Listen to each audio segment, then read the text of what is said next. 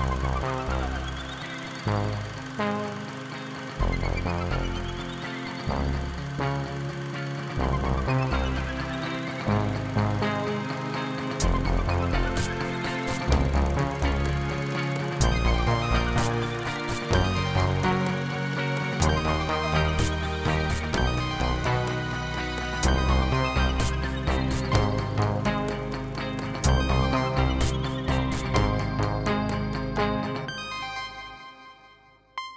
Bonjour, bienvenue dans ce balado de Cinébule. Au micro, Éric Perron, rédacteur en chef de la revue. Nous en sommes rendus au cinquième épisode de ces hors-série confinement consacrés à des textes de la section Histoire de cinéma publiés dans Cinébule au cours des dernières années. Nous entendrons aujourd'hui Marie-Claude Mirandette lire son texte 1900 de Bernardo Bertolucci, La Forza del Destino, publié dans le volume 37 numéro 2 de la revue. Pour introduire et conclure cette lecture, deux extraits du film choisis par Marie-Claude. Le premier met en scène Gérard Depardieu, Robert De Niro, Donald Sutherland et Stefania Sandrelli. À son retour de la Grande Guerre, Olmo découvre que les choses ont bien changé sur le domaine Berlinghieri. La machinerie a fait son entrée sur la ferme et le pourcentage de la récolte qui revenait autrefois aux paysans a été diminué en conséquence. De plus, un régisseur, Attila, a été embauché pour superviser le travail, s'interposant entre le patron et les paysans. Olmo laisse éclater sa colère à coups de poing dans les sacs de céréales qu'il a éventrés.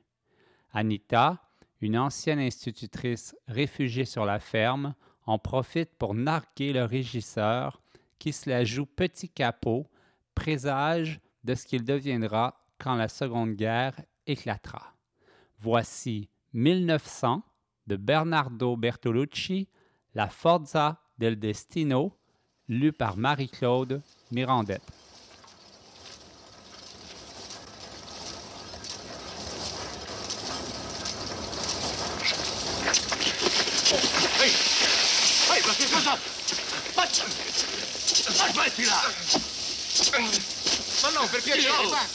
Sapere cosa ti piglia? Da militare non hai imparato niente? Chi è questo?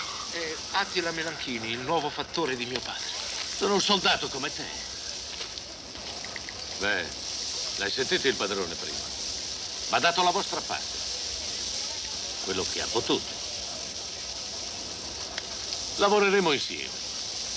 Sai, io ti capisco.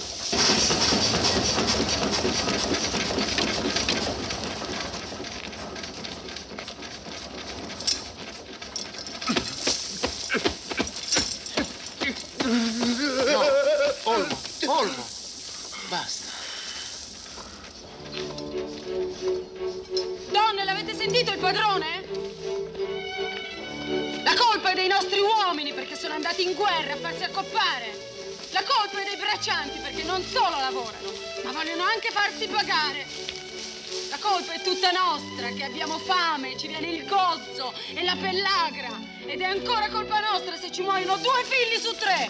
Venite qui. Al padrone gli va ancora bene. Che gli prendiamo un po' del nostro grano e gli lasciamo il resto. Per il momento.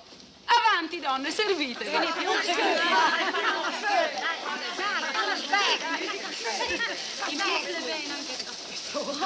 Parli troppo bene, non sei mica una contadina. Faccio la maestra. È la prima volta che c'è un'amorosa istruita. Signora maestra. È finita la lezione? Ah. Guardate il gallo del cortile. Tieni. Ecco qua. To.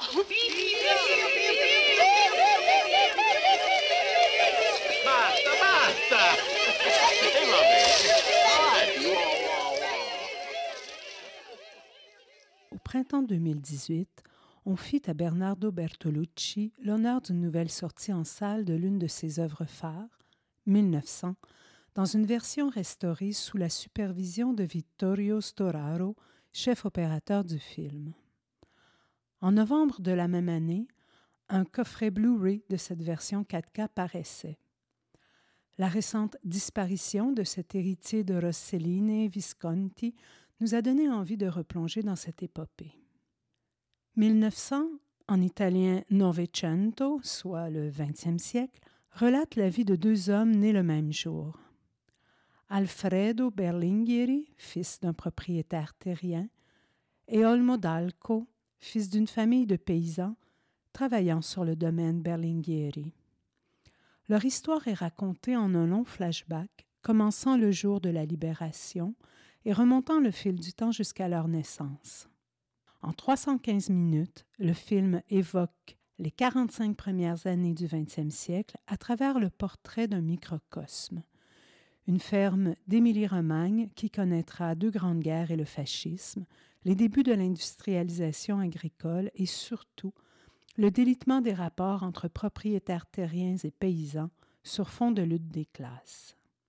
Le film évolue selon une triple logique scandée par les saisons, les âges de la vie et les mouvements politiques de l'Italie de 1900 à 1945, soit les luttes ouvrières, la Première Guerre mondiale, la montée du fascisme, la prise du pouvoir par Mussolini, la Seconde Guerre mondiale, la République de Salo et la Libération.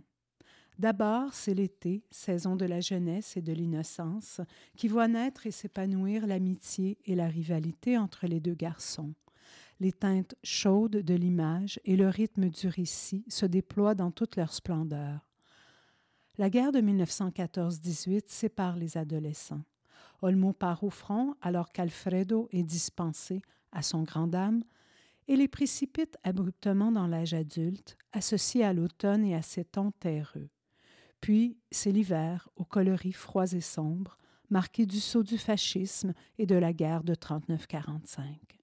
Au terme de ce film fleuve, c'est le retour du printemps, incarné par la libération, sous les blonds rayons du soleil émilien. Né à Parme en 1941, fils du poète et critique de cinéma Attilio Bertolucci, Bernardo marche d'abord dans les pas de son père et publie quelques poèmes qui lui vaudront une certaine reconnaissance. Alors qu'il étudie à Rome, sa rencontre avec Pier Paolo Pasolini, dont il est l'assistant sur Acatone en 1961, sera déterminante. Avec le chantre du cinéma de la poésie, il co-scénarise ce qui sera son premier film à titre de réalisateur. La Commare Secca en 1962. Dans Prima della Rivoluzione, qu'il tourne deux ans plus tard à Parme, Bertolucci, s'inspirant librement de la chartreuse de Parme de Stendhal, raconte le drame d'un jeune intellectuel déchiré entre désir de révolution et éducation classique bourgeoise. Dans ce premier opus ayant comme toile de fond sa région natale, le cinéaste pose les bases d'une cinématographie mêlant le politique et le personnel et connaît la célébrité à l'âge précoce de 24 ans. Dans les années qui suivent, les projets se succèdent, plus ambitieux chaque fois. Partner en 1968, à la belle audace formelle, précède la stratégie de l'araignée en 1970, téléfilm librement inspiré d'une nouvelle de Borges qu'il transpose à Parme. Il y travaille une première fois avec Vittorio Storaro, son chef opérateur attitré jusqu'au Little Buddha en 1993. Bertolucci tourne ensuite Le Conformiste en 1971, d'après un roman d'Alberto Moravia, sur les thèmes de la trahison, du fascisme et de l'ambiguïté de l'existence. Puis, Le Dernier Tango à Paris en 1972, succès monstre autant qu'œuvre à scandale, vaudra au réalisateur une condamnation, en Italie, à deux mois de prison avec sursis pour obscénité. L'idée de 1900 serait venue à Bertolucci alors qu'il travaillait au dernier tango. Pendant un temps, il l'avait envisagé sous la forme d'un téléfilm en cinq ou six épisodes. Son producteur de l'époque, Alberto Grimaldi, le convainc d'en faire un film pour le grand écran et soumet le, projet aux studios Paramount, Fox et United Artists, qui acceptent d'y investir 2 millions de dollars chacun. Grimaldi parvient ainsi à réunir ce qui constituait alors le plus important budget de l'histoire du cinéma italien et le film devint la plus longue superproduction au moment de sa sortie. Vaste épopée dont l'ambition artistique, politique et historique supplantait largement tous les projets antérieurs de Bertolucci, 1900 repose sur une conception romanesque du destin dans la grande tradition du roman réaliste. Ici, deux hommes que tout oppose sont irrémédiablement liés par leur naissance. C'est la forza del destino, pour reprendre la formule de Giuseppe Verdi, véritable héros national italien et figure tutélaire pour Bertolucci. Ce n'est donc pas un hasard si Alfredo et Olmo naissent au moment même où s'éteint le musicien, pas plus que ne l'est le choix de tourner cette fresque dans la région où le célèbre compositeur avait vu le jour. Bertolucci situe ainsi son épopée dans ce paysage émilien que Verdi avait tant célébré et où il avait lui-même grandi. Au 29e Festival de Cannes, le film, présenté hors concours, créa l'événement. Il fut projeté en deux parties le 21 mai 1976. Les uns crièrent au génie, comme on peut le lire dans l'Humanité du 24 mai, où l'on dit que ce n'est rien de moins que, ouvrez les guillemets, l'exemple le plus grandiose jusqu'à présent en Occident d'un film politique, d'une grande fresque épique et populaire, fermez les guillemets. Les autres pourfendirent son manichéisme simpliste, par exemple Henri Chapier, dans un texte paru le 22 mai dans le quotidien de Paris. Quelle que soit la beauté des images et l'inspiration politique de certaines scènes, on regrettera que le didactisme de Bertolucci se contente d'être bien pensant et que sous prétexte de plaire à tous, il n'ose choquer personne. Il faut prendre Novecento pour ce qu'il est, un bon feuilleton populaire pour des âmes simples qui s'émerveillent d'apprendre un demi-siècle d'histoire à travers l'épopée romanesque de deux familles originaires d'Émilie. Novecento, n'est-ce pas le discours sans la montagne?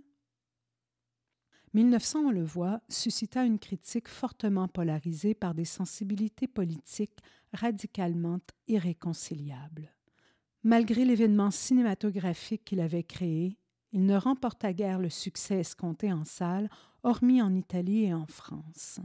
Ce n'est que plus tard, dans les cercles cinéphiliques et chez les étudiants, qu'il devait gagner le statut d'œuvre phare du cinéma politique des années 1970.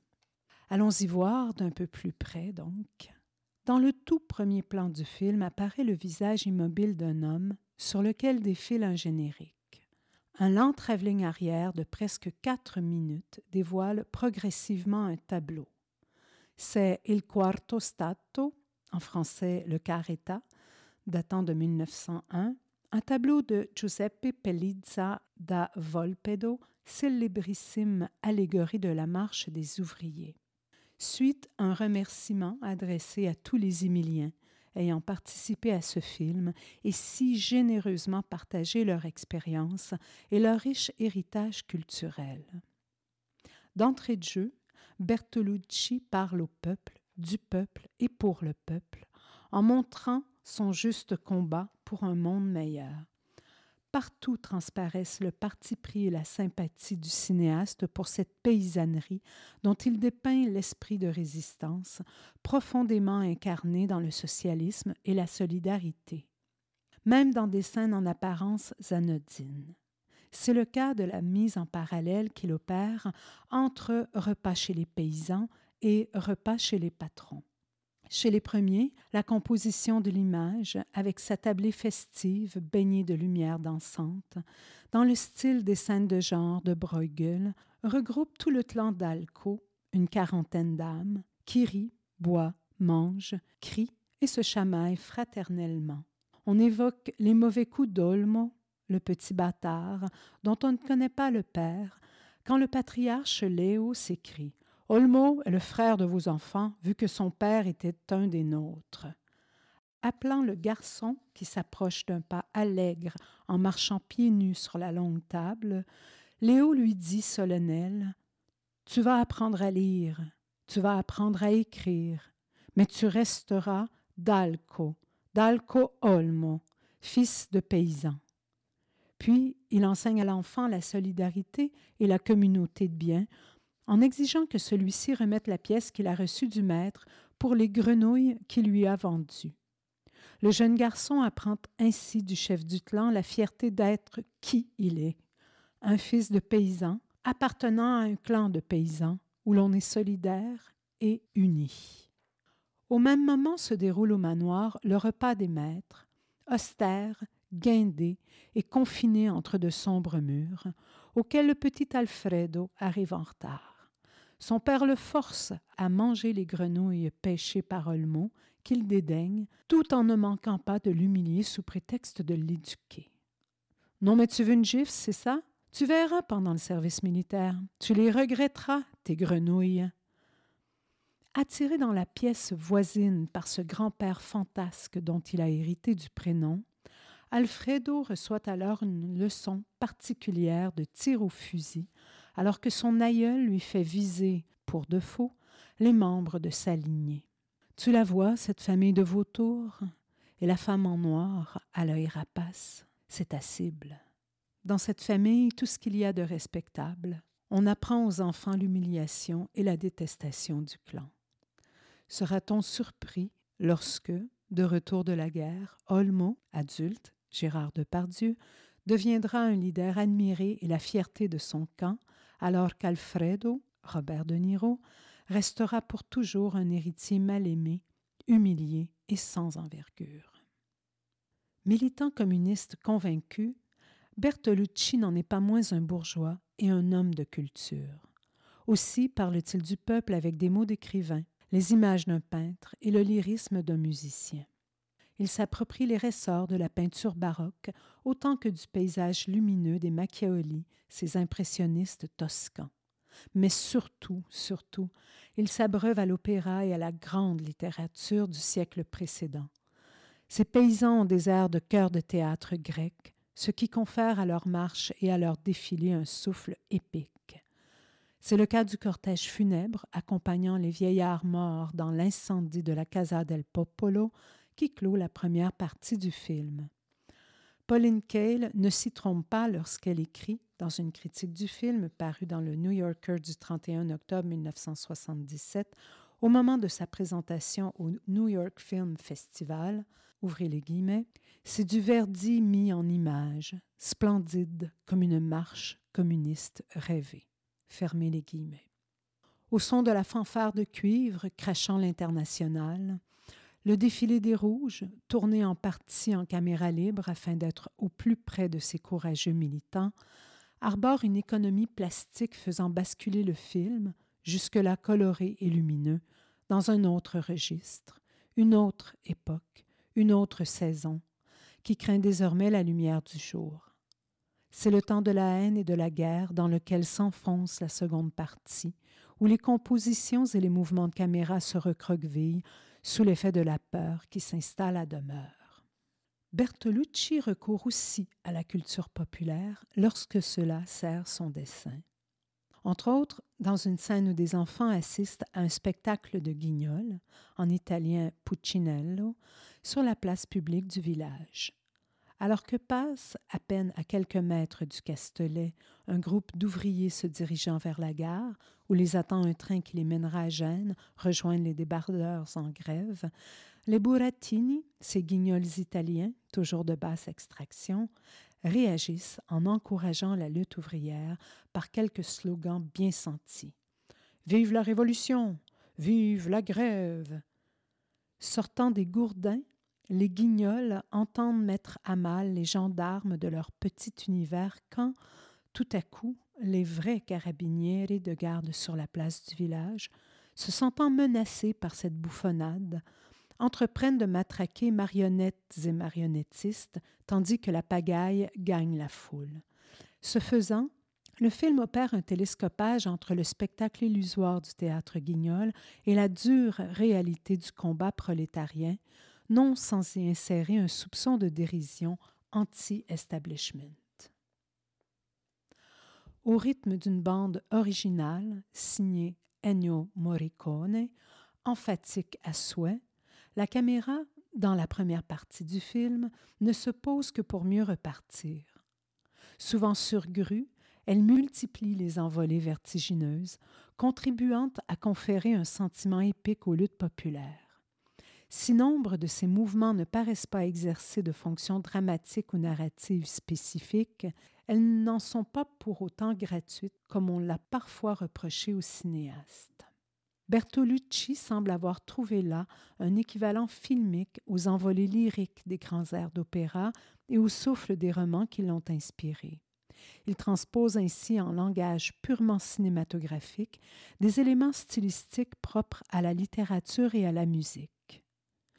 Dans la seconde partie du film, les mouvements se font plus secs, saccadés, comme s'ils étaient stoppés dans leur lancée. C'est le cas notamment de la plupart des séquences montrant Attila, Donald Sutherland et les chemises noires, dont le caractère sauvage et brutal est doublé par un montage nerveux, haché. Son art de la mise en scène et du montage sémantique atteint un sommet dans la séquence montrant des ouvriers agricoles brutalement évincés de leur ferme. Au peuplier dans la brume succède un groupe de chasseurs de canards tapis dans les hautes herbes, puis des paysans arrachés à leurs terres, tels des parasites.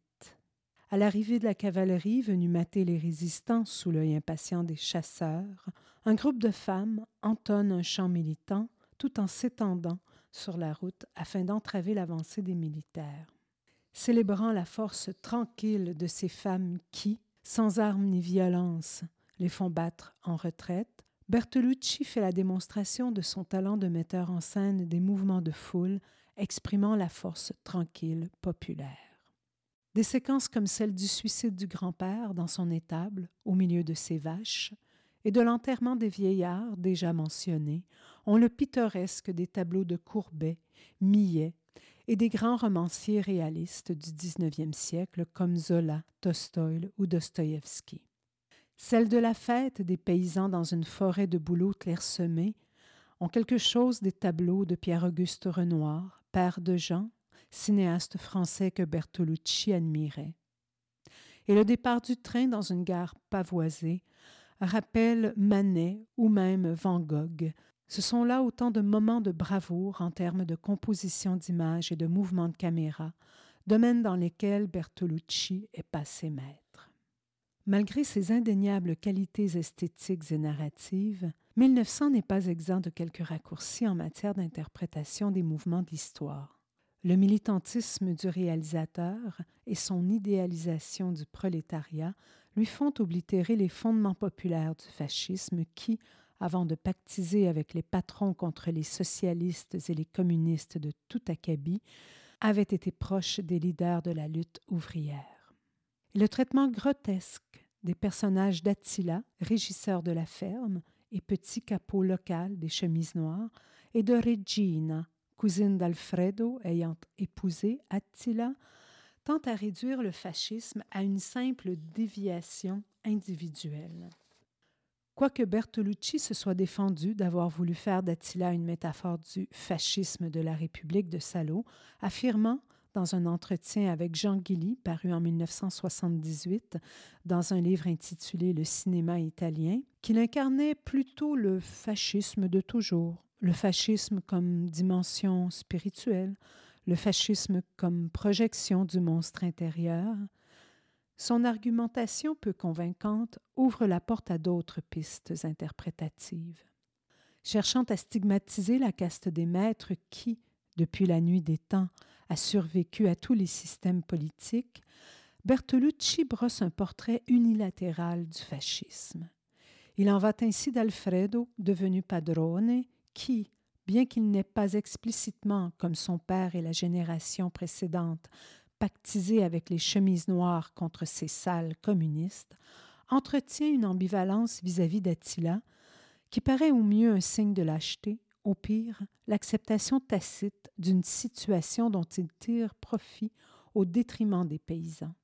Paysans dont Bertolucci dépeint par ailleurs avec acuité et réalisme les conditions de vie et le combat, faisant ici œuvre quasi documentaire. Le contraste patent entre la caricature qu'il brosse du fascisme et le tableau criant de vérité qu'il offre de la paysannerie exemplifie le parti pris du réalisateur. En ce sens, 1900 est clairement le film politique d'un militant engagé, comme le furent en leur temps les films d'Eisenstein ou de Dovzhenko, ce qui exclut de facto la tentation de le qualifier de film d'histoire.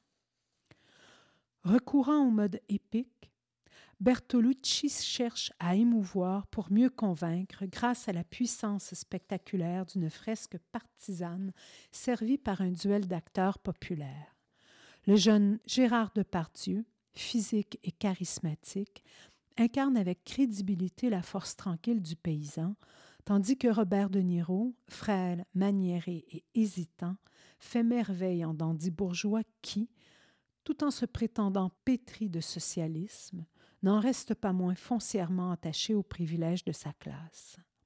Entre les deux enfants, puis les deux hommes, une tension dramatique et sexuelle, faite d'un mélange de curiosité, de jalousie et de désir, traverse le film, lequel est construit pour amener le spectateur à adhérer au combat des ouvriers jusqu'à s'identifier à eux.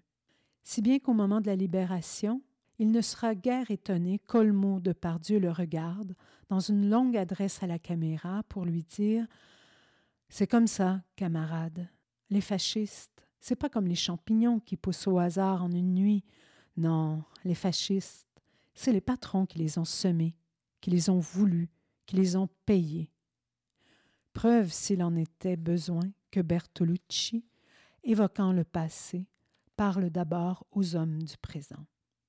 Avec 1900, Bertolucci a fait le difficile pari de mettre en image une épopée familiale tout en abordant la lutte des classes et les remous sociopolitiques ayant marqué l'Italie de la première moitié du XXe siècle. Embrassant petite et grande histoire dans une œuvre militante, son film ne pouvait que provoquer la réaction épidermique de tous les camps, ce qu'il ne manqua pas de faire. Entre films hollywoodiens, par son aura de grands spectacles onéreux, et réalisme socialiste à la soviétique, par son dessin idéologique et ses préoccupations esthétiques, 1900 est une œuvre ambitieuse, une grande machine du septième art, au service des idées, comme le furent en leur temps The Birth of a Nation de David Ward Griffith, Gone with the Wind de Victor Fleming, ou encore les fresques épiques d'Eisenstein, Visconti et Rossellini. Par ses qualités plastiques autant que par son propos marqué du sceau du communisme italien des années 60 et 70, 1900 est exemplaire de la manière dont le cinéma peut à la fois se faire œuvre d'art et pamphlet politique. Io posso dire una cosa sola, non ho mai fatto male a nessuno. Mai fatto male a nessuno. Questo lo dicono tutti i padroni adesso. E sono così ipocriti che quasi ci credono. Non ho mai fatto male a nessuno. E per questo avete tirato fuori di prigione i delinquenti e sbattuto dentro i comunisti, eh? Sì, è così, compagni. I fascisti non sono mica come i funghi, che nascono così in una notte. No. I fascisti sono stati padroni a seminarli. Li hanno voluti, li hanno pagati. E coi fascisti padroni hanno guadagnato sempre di più al punto che non sapevano più dove metterli i soldi. Così hanno inventato la guerra. Ci hanno mandato in Africa, in Russia, in Grecia, in Albania, in Spagna. Ma chi paga siamo sempre noi. Chi paga? Il proletariato, gli operai, i contadini, i poveri.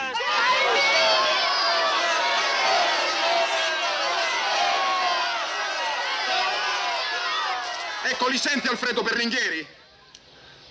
La senti la voce del popolo. Noi siamo la canaglia pezzente. Noi siamo i morti di fame. Ma l'esempio verrà da qui, da questo paese nel buco del culo del mondo che ha il coraggio di condannarti a morte e con noi tutto il passato ti condanna. Allegri compagni. Il padrone è morto. Il padrone non esiste più. L'extrait que vous venez d'entendre se déroule au moment de la libération. les paysans improvisent le procès populaire du padrone, Alfredo, qui plaide son innocence et assure n'avoir jamais voulu faire de mal à qui que ce soit. Mais Olmo n'est pas dupe et se lance dans une diatribe sur la lâcheté des patrons, de tous les patrons, qu'il tient pour responsables de la montée du fascisme et des malheurs engendrés par la guerre. Merci à Marie-Claude Mirandette pour cette lecture. Vous pouvez voir ou revoir 1900, entre autres, sur le site de Google Play en location ou à l'achat. La revue Cinébule est publiée par l'Association des cinémas parallèles du Québec et est soutenue par les Conseils des arts du Canada, du Québec et de Montréal. Merci à Georges Dimitrov pour le thème musical de ce balado. Mon nom est Éric Perron. Je vous remercie de votre écoute. Je vous dis à bientôt et d'ici là, bon cinéma.